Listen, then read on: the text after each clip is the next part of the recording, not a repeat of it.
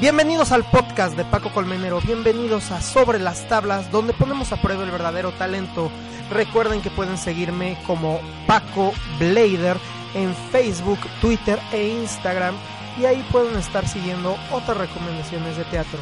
Los dejo con la entrevista especial realizada a el miembro de una gran dinastía, Fernando Canek. ¡Vamos al teatro!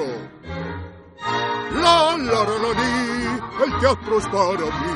Cantar, bailar y poder actuar sobre las tablas, poder estar. La, la, la, la, la, y teatrero es lo que soy. En mil formatos poder gozar, al teatro siempre voy. La, la, la, la, la, la, la, la, la, la. La, la, la, la, la, la, la, la, la, la, la, la,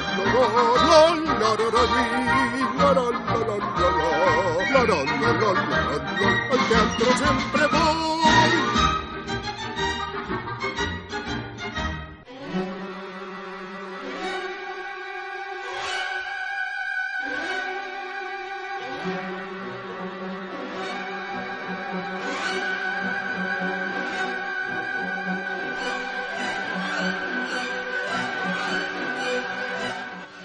Estamos aquí en Nike Radio sobre las tablas, poniendo a prueba el verdadero talento.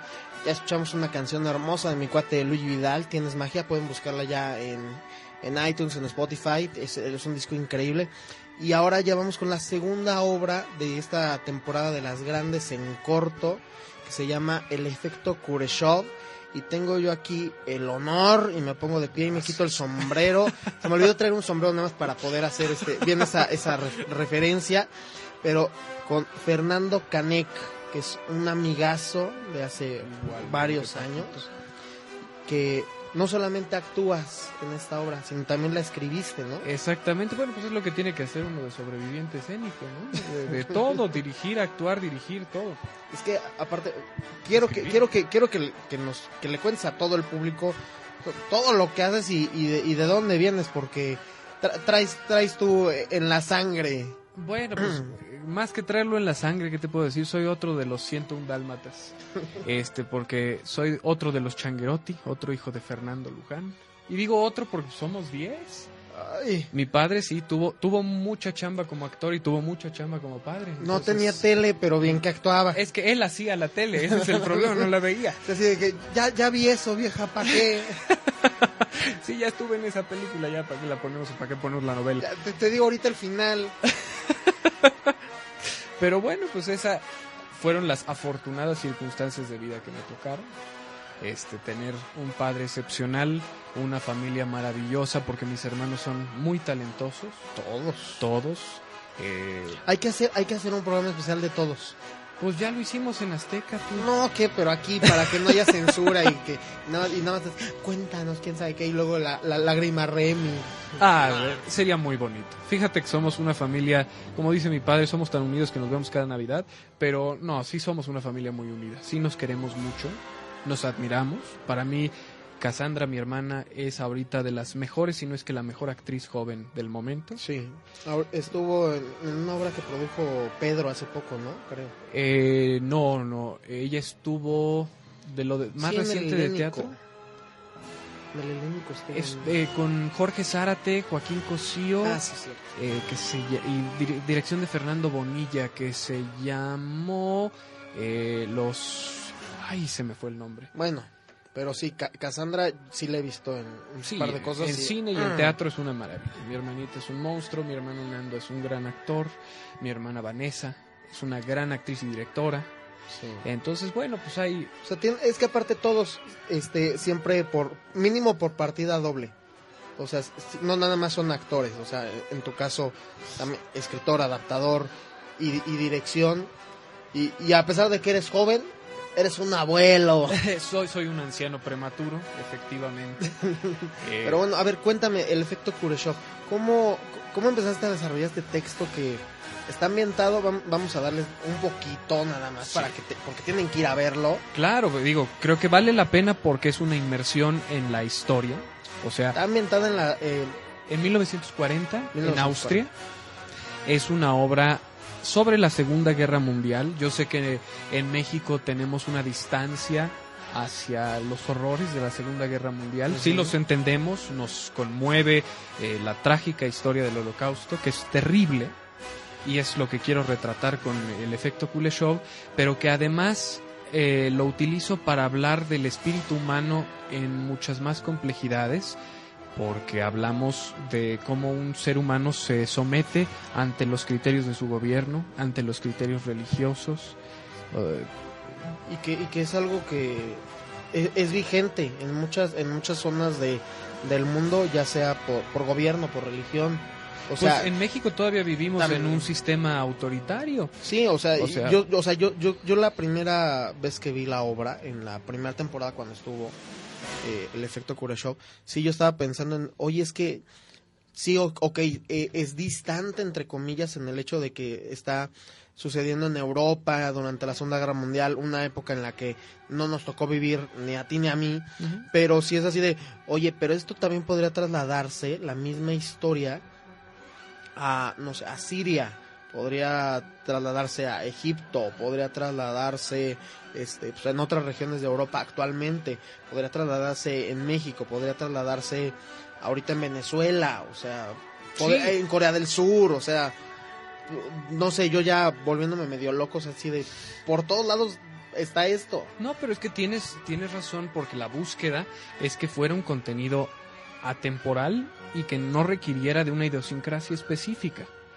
Que realmente nos reflejáramos como seres humanos en 15 minutos en una obra de teatro. Porque te voy a ser honesto, como surgió este concepto, es que yo fui a una de las temporadas de microteatro y dentro de... ¿En microteatro? En, en microteatro, la competencia de teatro en corto. Ah, ya, ya tienes que escuchar lo que dijo porque eh, en el, más tempranito, el día de hoy, eh, tuve una entrevista con el creador del microteatro que vino de España. Ok. Y este, y sí, este, tiró algunas cositas interesantes, pero sí. Bueno, continúa, viste en microteatro, que de hecho hemos ido un par de veces allá. Exactamente, ahí nos hemos visto.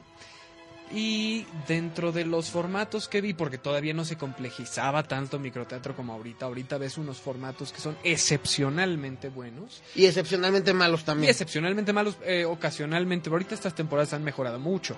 Porque antes eran contadas las buenas obras. Ahorita ya puedes ver por lo menos la mitad de la cartelera es buena. Sí.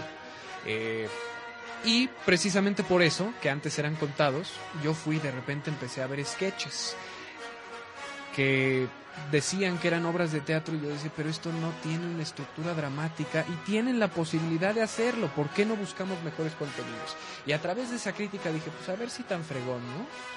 Te pones a criticar a terceros y no pues escribes algo tú. Y es que eso también, o sea, por ejemplo, qué, qué, bueno que tocas ese punto, porque es, es algo que defendemos los pocos verdaderos críticos de teatro que hay, en el hecho de el crítico no nada más es decir, es que eso está mal y esto, aquello, lo otro, sino que tienes que tener una base y hasta el hecho de decir, tal vez me atrevo a, subirme o me atrevo a escribir o me atrevo a, a este, hacer un, un factor este, activo no solamente desde, ya sea desde mi computadora o desde mi pluma, estar tirando porquería contra, el teatro. Y, y sí, o sea, qué, bueno que te decidiste a, pues era como reto personal, pero también para comprobar en general si yo lograba cumplir ese reto, que otras personas se podían ceñir al mismo.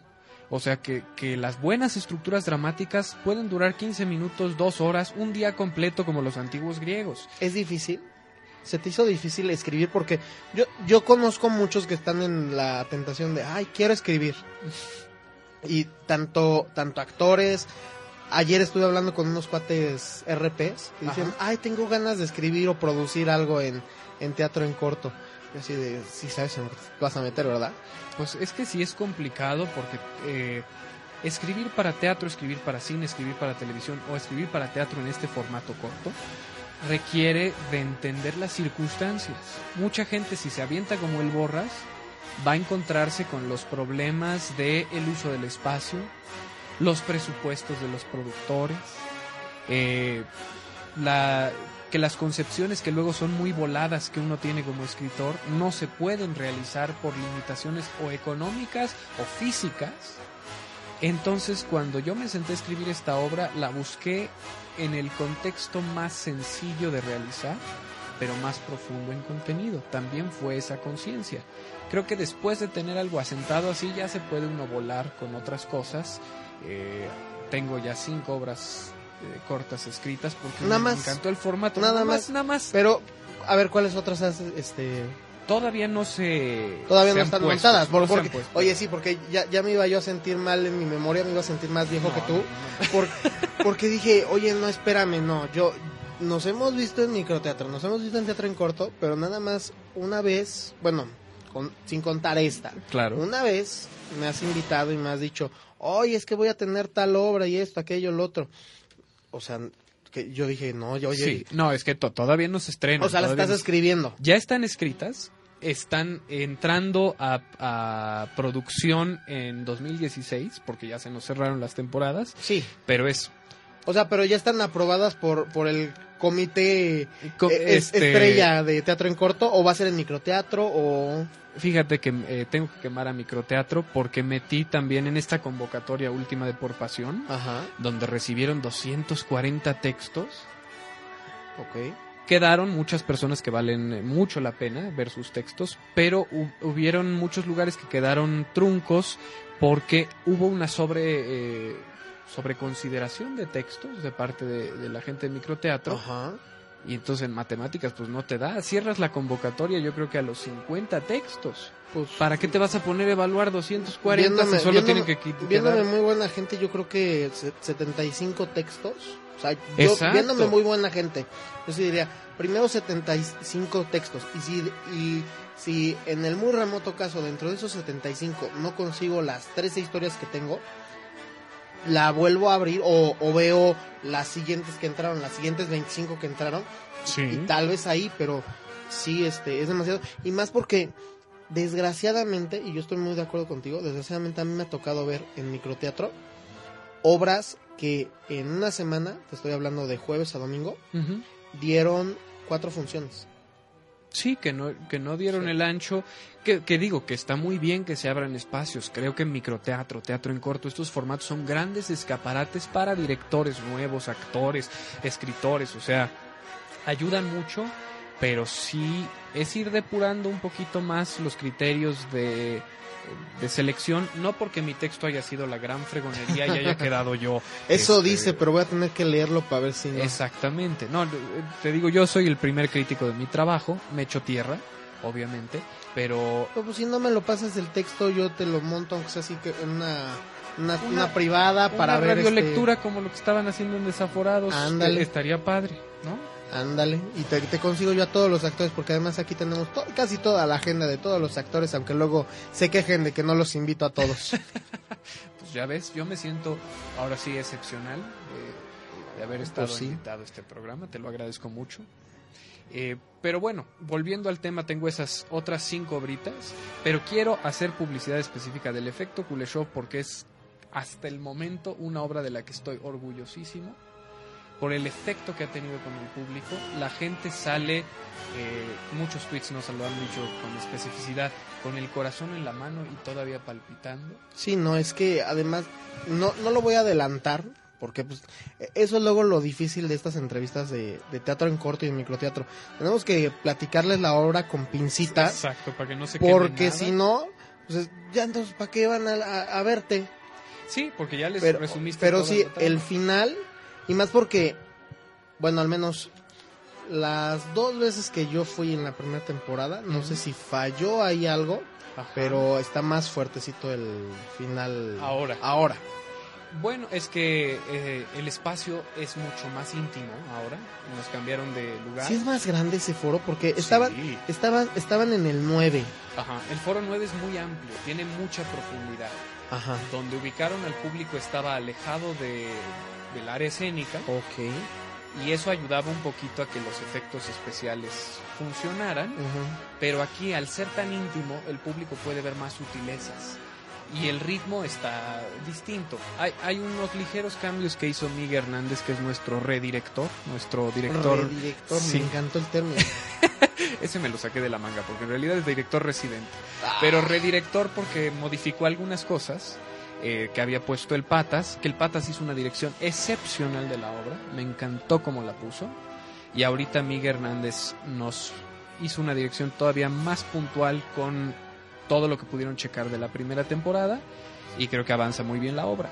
La trama es que una, eh, como lo tenemos en el, promo de Teatro en Corto, una fatídica noche, Eval Debner, que es un viejo austriaco, carnicero, se prepara para dormir cuando de pronto tocan a su puerta toc, y, toc, toc, toc, toc, toc. Sí, y resulta ser un vecino, eh, un vecino que él eh, desconoce qué ha pasado con el vecino y su familia, porque el vecino es uno de los hijos. Entonces, en, esta, en esta época de, de Segunda Guerra Mundial, que pues además este está situada, yo siento como en invierno, ¿no? Exactamente, sí está También, también en eso, eso, es, eso es muy importante, eh, cómo, cómo, lo sitúan, por, por la condición en la que llega, él este, cansado, eh, con hambre, y pues así, y, el anfitrión este, así como de, bueno, ¿qué ha pasado? Sí, porque él no tiene idea. Eh, el contexto histórico que nosotros vemos ahorita del nazismo como el gran demonio, en la época no era así. Es que todo, todo es, es, es esta filosofía de todo está de acuerdo a como lo cuentan los que, los que ganaron. Los que ganaron la guerra. Y con toda razón, porque los horrores del nazismo son terribles. Es el periodo más repugnante de la historia moderna. Sin embargo, en el contexto espacio y tiempo, es del mismo fanatismo del que ahorita alguien que se pone la camiseta del PRI de hueso colorado, uh -huh. sin ver las consecuencias de lo que su partido está haciendo en nuestro o país. de cualquier otro partido. Es, sí, o sea, pero el PRI tiene una estructura ya arcaica. De tiempo. De mucho tiempo. O sea, tiene cola que le pise. Exactamente. Dinosaurica. Digo, aprovecho para tirarle una cacayaca al PRI, ¿no? De, al aquí, aquí, mira, aquí somos apartidistas, aquí podemos decir lo que querramos. Aquí si quiero yo se la vuelvo a mentar a Peña Nieto. le digo que no sabe hablar inglés. Me voy a traer aquí a, a, en stand-up luego a, este, a Gon Curiel que tiene una rutina. De, eh, Gon Curiel es un, es un estando, pero... Ay, créeme que lo conozco, yo también tuve mis andadas en pero, el stand Pero tú, mexicano. no, no sé si has visto esa rutina que dice, es que yo, que, yo mi sueño es ser el mejor comediante de México, pero no lo voy a lograr mientras siga en circulación el mejor comediante de México, México. Enrique Peña Nieto. Pues totalmente de acuerdo, aunque yo no sé, llega un punto en el que ya no es comedia... Eh, lo de la banda presidencial, por ejemplo, a mí ya me dio lástima, pero, pero bueno, bueno re retomando con eso, eh, lo... llega, llega este vecino, ¿quieres decir más o...? No, ya, ya le tiré su vecino. No, no, no, no, pero, no, no, no, de, de la historia. llega, llega el hijo de, de, los vecinos. Y bueno, el, y... el viejo eh, que está recibiendo este jovencito se entera de algo que él no esperaba saber y que lo conflictúa sobremanera porque es información que va en contra de sus creencias personales. Y que realmente luego es así, bueno, en una visión más amplia eso es como de, no debería ser tan importante, pero por el momento histórico y el trasfondo que tiene él, Exacto. es lo más importante. Y que en retrospectiva nos tiene un peso dramático mucho mayor porque nosotros le ponemos el contexto. Exacto. La obra se llama El efecto Kuleshov por dos razones. ¿Qué es Kuleshov? ¿O te lo sacaste de la manga no, o qué? El efecto Kuleshov es un principio cinematográfico. Ah. Es que cuando yo tengo una imagen, por ponerte un ejemplo, una cara neutra, Ajá. ¿no? Esa es mi primera imagen. Corte a una mamá con su hijo. Ok. Cuando nosotros vemos la imagen A y la imagen B juntas, decimos, ah, es un hombre que está viendo a su esposa y a su hijo.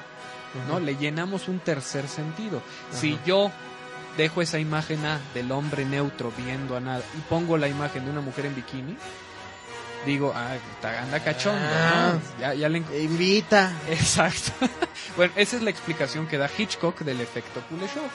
Entonces, sabía. aquí eh, a partir de un ejemplo histórico que es una película que se llama El judío eterno, Ajá. que es una película de propaganda nazi que dirige una de las primeras mujeres documentaristas del mundo.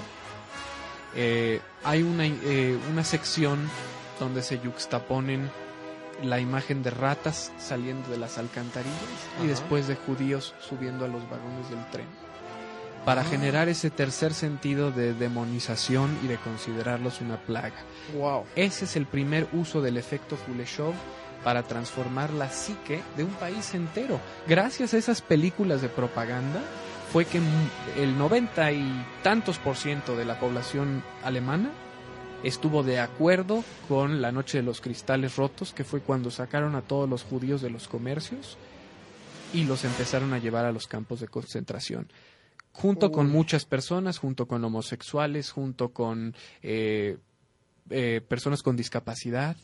O Sí, sea, todo, todo lo que consideraban ellos como imperfecto. Ajá, porque, que no eh, eh, cumplía eso- con el eso era- perfil eso era lo, más, lo básico de, de la raza aria que también he estado ahorita leyendo y viendo cosas de al respecto de cómo se supone que esta raza perfecta sí existió y que viene de quién sabe dónde. y- sí, Hitler sea- se voló en la mitología nórdica. sí.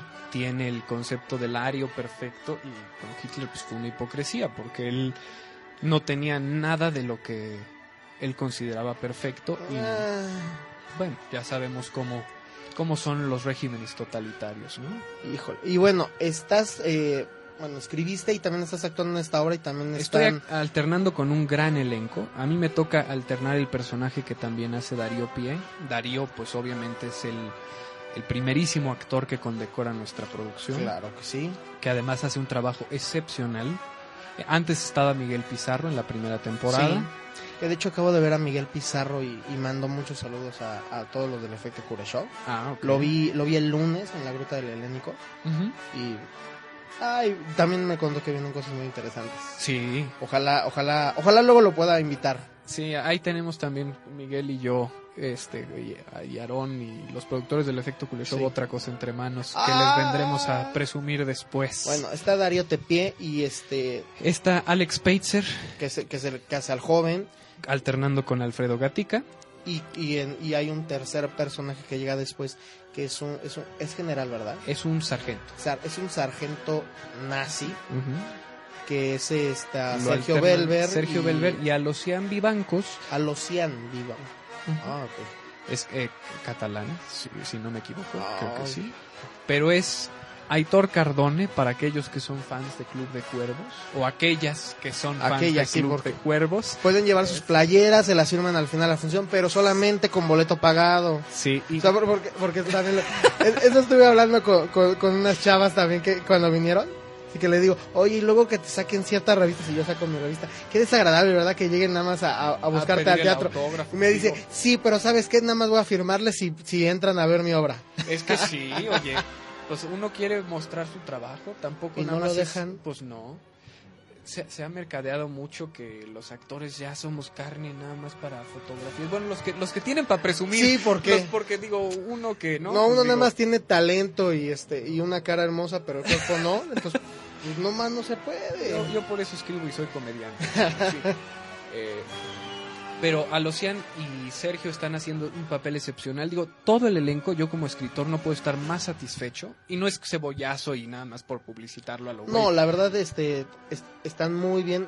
A mí nada más me falta ver a, a Darío, Sí. pero, pero sí, este, te- tengo ganas. Ojalá pueda No, date, coincidir date con, una vuelta, porque además él, porque Darío está encontrando unas sutilezas del personaje muy bonitas, muy conmovedoras y algo, un fenómeno que queremos presumir eh, los productores, el director y yo, es que es la única obra de la que he escuchado tanto de teatro en corto como de microteatro donde el público se para de pie a aplaudirle a Darío. wow, quiero verla.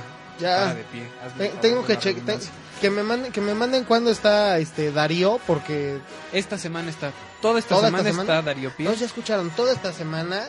Fernando va a descansar. Sí, es que ya a mi, a mi Por- edad. a, no su edad, porque lo- luego lo veo yo con bastón y digo, Fer, ¿qué, qué onda? No, no, eso nada más es por mamá. Ah, Sí, sí, sí. Digo, si, eh, si hay algunos que utilizan capa y oye, yo voy a Ah, utilizar mi bastón. no, pues yo voy a... Somos una profesión de excesos y entre más lurias esté uno, pues es, es cosa de llamar la atención. Conste ¿no? que tú lo dijiste, ¿eh? Yo no, yo no fui. Yo no lo dije, yo no lo hice, yo no tuve nada que ver al respecto. No, no, Yo, yo soy el políticamente incorrecto. Que esa- ya aprendí que esa es mi tirada en esta profesión. En este país, Perfecto. yo soy el representante de lo políticamente incorrecto. No manden cartas. Ya sé que lo que dije puede ser una pendejada. Perdón por el francés. Pero bueno, el efecto Kureshov, teatro en corto, es foro 5, ¿verdad? Foro 5. Foro 5 que Es de es jueves a sábado a partir de las 8 de la noche. Y los domingos a las partir seis. de las 6. Exactamente. que adem- además yo, yo siempre lo, lo repito y lo voy a decir en, en cada uno de los bloques, no hay pretexto porque tenemos Metrobús cerca, tenemos estacionamientos cercas, tenemos ballet parking, tenemos las estaciones de Ecobici, Sí. o sea, por donde le busquen, está cerca del World Trade Center. Si quieren ir a comer antes y luego ir a- al teatro, les queda perfecto. Si quieren ir a cenar después, les queda perfecto por todos lados, o sea, no hay pretextos. Y sí, el efecto Kurashov yo creo que es...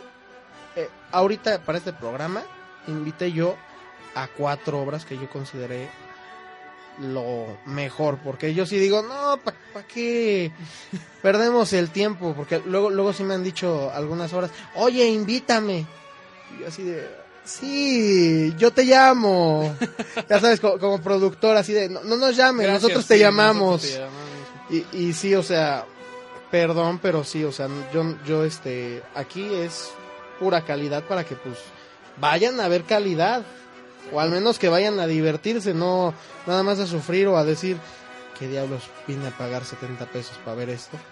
Pues sí, eh, fuera Pero de que sí. creo que todo esfu- esfuerzo es loable, porque sí se llevan una frieguita todos los que Sí. producen, eh, pues el, eh, yo, yo puedo decir que estoy muy agradecido con que la respuesta del público haya sido muy positiva para esta obra y que se haya cumplido mi expectativa de decir, pues vamos a, a construir algo que valga la pena. ¿no? Pues ya lo saben, el efecto Kureshov en teatro en corto, en las grandes en corto, en esta temporada de los éxitos, digámoslo así. Sí, de el revival, el revival de, de- del efecto Kureshov.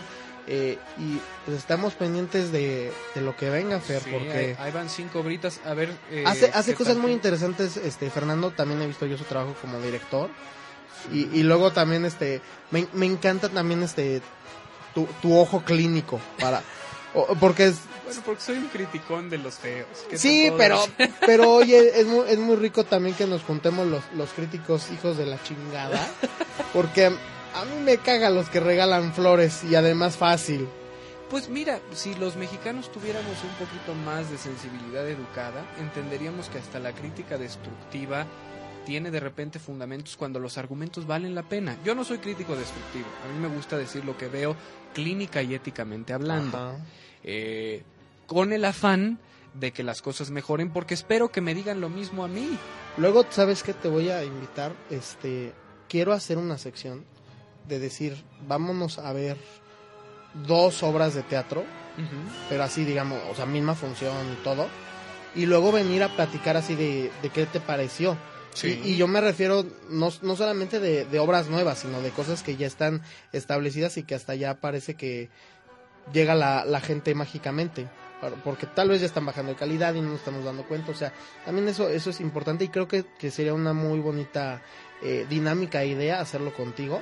Sí, te lo lo, lo quiero hacer, porque por ejemplo, también hay, lo, lo quiero hacer, y, y se lo he dicho a, a mucha gente, lo quiero hacer con gente que, que son buenos actores, pero que tal vez no están ahorita en una obra, para poder tener el pretexto de invitarlos y, y platicar más de, de sus carreras. Sí, sí, Pero sí. también con, con alguien que tiene ese ojo clínico y, y, esa, y ese veneno guardado y que distribuyes perfectamente, sería genial. Ay, pues, yo encantado. Pues bueno, mi Fer, muchísimas gracias por venir aquí a, a Ike Paquito. Radio, darte la vuelta. A ti por invitarme, invitarnos a los del efecto Kuleshov, porque vengo en representación de todos. De todo el efecto Kureshov Sí. Y de todos los actores del mundo. Hubiera invitado a, a, a Miguel, no, no pensé. Para, Para- que una- para que platicáramos, de, de la primera temporada. exacto. Un poquito de factor nostálgico, porque la primera temporada fue muy bonita también. Drestakisaiten. Ya, ya fue. Ah. Pero sí, bueno, eh, vamos este acabando este a, a acabar este bloque, vamos este te- tenemos ahorita música eh, pues, elegí, digamos, algo que también está como que en un momento de, de represión fuerte del musical de Los Miserables.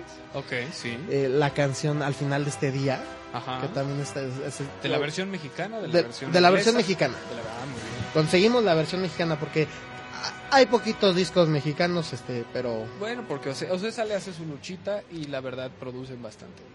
sí. La Eso que ni. Aunque luego se enoje el señor Morris porque digamos que hay teatro independiente y Ocesa. Pero bueno, Ay, pero ese es... Los independientes eh, nos eh, gustaría mucho tener esa infraestructura para poder hacerlo. Ya ve, oye, hay que, hay que buscar al señor Morris Gilbert, eso sería muy interesante. Decirle, produzca una temporada de teatro en corto. Pero así de, me ¿A refiero, escala? Pues o sea, en- to- o sea, no, me refiero, las nueve producciones Ah, que se las a cargo de. Ocesa. O sea, así de teatro en corto. O sea, me imagino el anuncio así. Teatro en corto y Ocesa presentan la temporada 14. Pues imagínate, microobras de teatro musical, estaría muy interesante. Bueno, ya, ya hubo una, pero no me gustó. En microteatro. Sí. El microteatro, tú, digo, está haciendo cosas muy interesantes. También, no por hacerle eh, promoción contraria a teatro en corto, pero creo que la competencia es sana y si el público va a ambos, hay tanta oferta Claro. que tenemos público para todo. No, y es este. Y es cultura, y es salir y, y a- y apoyar sobre todo lo, lo nuestro. Oye, y luego, en, y luego en más. Broadway todos los productores se apoyan, ¿por qué en México no? Ay, ese es un dilema que todos los productores mexicanos han hablado. Recuerdo muy bien una vez un programa en Capital 21 que estuvieron hablando de eso este Olivia Ortiz de Pinedo, eh, Rebeca Moreno, Murray, ¿no? con Rodrigo Murray, que estaban hablando de eso de ¿por qué diablos no nos ayudamos los productores?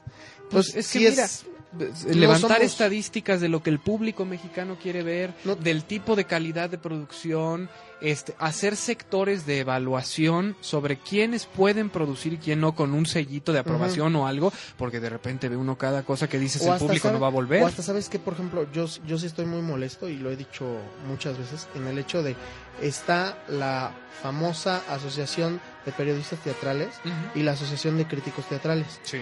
Y yo en todas las conferencias de prensa y estrenos, es así de, a ver compañeros, levante la mano quien sea de cualquiera de esas dos asociaciones. Nada. O sea, ni siquiera tenemos un, un, este, un sistema que realmente esté yendo a ver. Y luego parecen más este, de favoritismos o de amiguismos esos premios. O sea, yo, con todo respeto, hubo una obra que se sacó ahorita, mejor musical de rock. Y yo así de, bueno, ¿y contra quién más competiste? Fuiste el único musical de rock de este año. O sea, Pues sí, ah, que, que también hasta eso, porque eh, ya, lo, ya lo estuve hablando yo en otro programa, el sistema de los, de los Tonys también es este un poquito para jalarse, aun cuando sí están muy estrictos y reconocen sí lo mejor, sí. pero, sí el hecho de decir, publicidad a las obras de teatro. pero es así de, oye, tengo un Tony y te jala como un imán. Pues sí, es que eso es un sello de garantía. Pero aquí que te digan, ay, gané el de la Asociación de Críticos Teatrales. En, mi prim- en la primera obra de teatro que hice, que fue El avaro de Molière con Rafael Inclán, había una categoría que era mejor actriz de co- en comedia clásica para Sherlyn, que era coestelar mía. Entonces yo Ajá. dije, bueno, me- ah, mejor actriz joven en comedia clásica. Yo dije, bueno, van a ser mejor actor joven. No, esa categoría no existió. Yo me quedé con mi ego truncado, ¿verdad? Porque Oye, no digas Tampoco- eso de Sherlyn si hoy es su cumpleaños, además. hoy es cumpleaños de mi querida Cher. Sí. Ay, no sabía.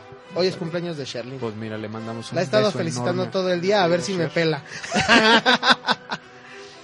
Pues un, beso enorme y muchas felicidades a mi querida Cher, que siga con esa trayectoria exitosa. Y que venga. Hay que convencerla de que venga. Pues sí, que se Porque aquí sí se la va a pasar bien. Claro. No como otros periodistas, con otros periodistas.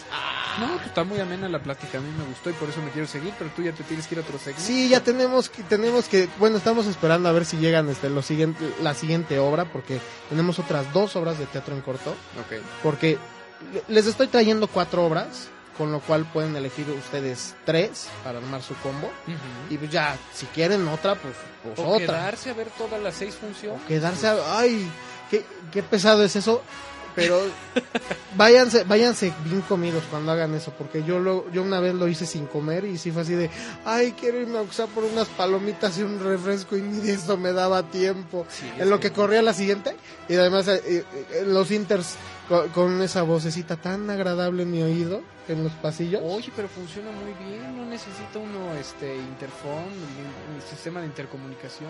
Yo tengo una idea que quedaría más bonita y todos estarían ah, y todos calladitos hasta nada más para escucharla, no nada más con el buenas noches. Bueno, es que si no, no es teatro en corto, eso ya generó un... Es el folclore de teatro en corto. Es más, vayan a sacarse foto con la niña gritona.